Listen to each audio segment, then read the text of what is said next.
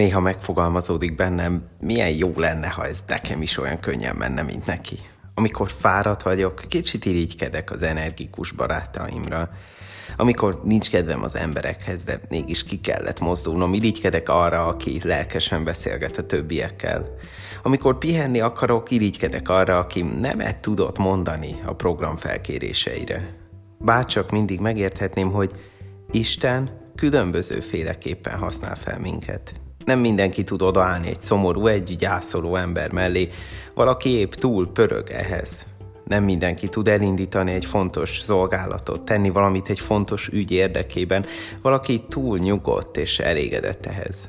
Azzal, amit most épp van, abban a helyzetben, amiben most épp benne vagy, pont most tudod Istent szolgálni, a melletted levőt valamilyen módon szeretni.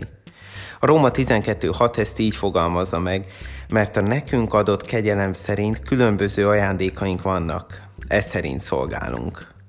Az Isten követők, mint egy test, különböző féleképpen járulnak hozzá a világ, az Isten országa működéséhez. Érezted már úgy, hogy milyen jó lenne egy kicsit a másik helyébe lépni? Keres három dolgot a jelenlegi életedből, amiért hálát tudsz adni. Keres három embert is, akikért hálát tudsz adni.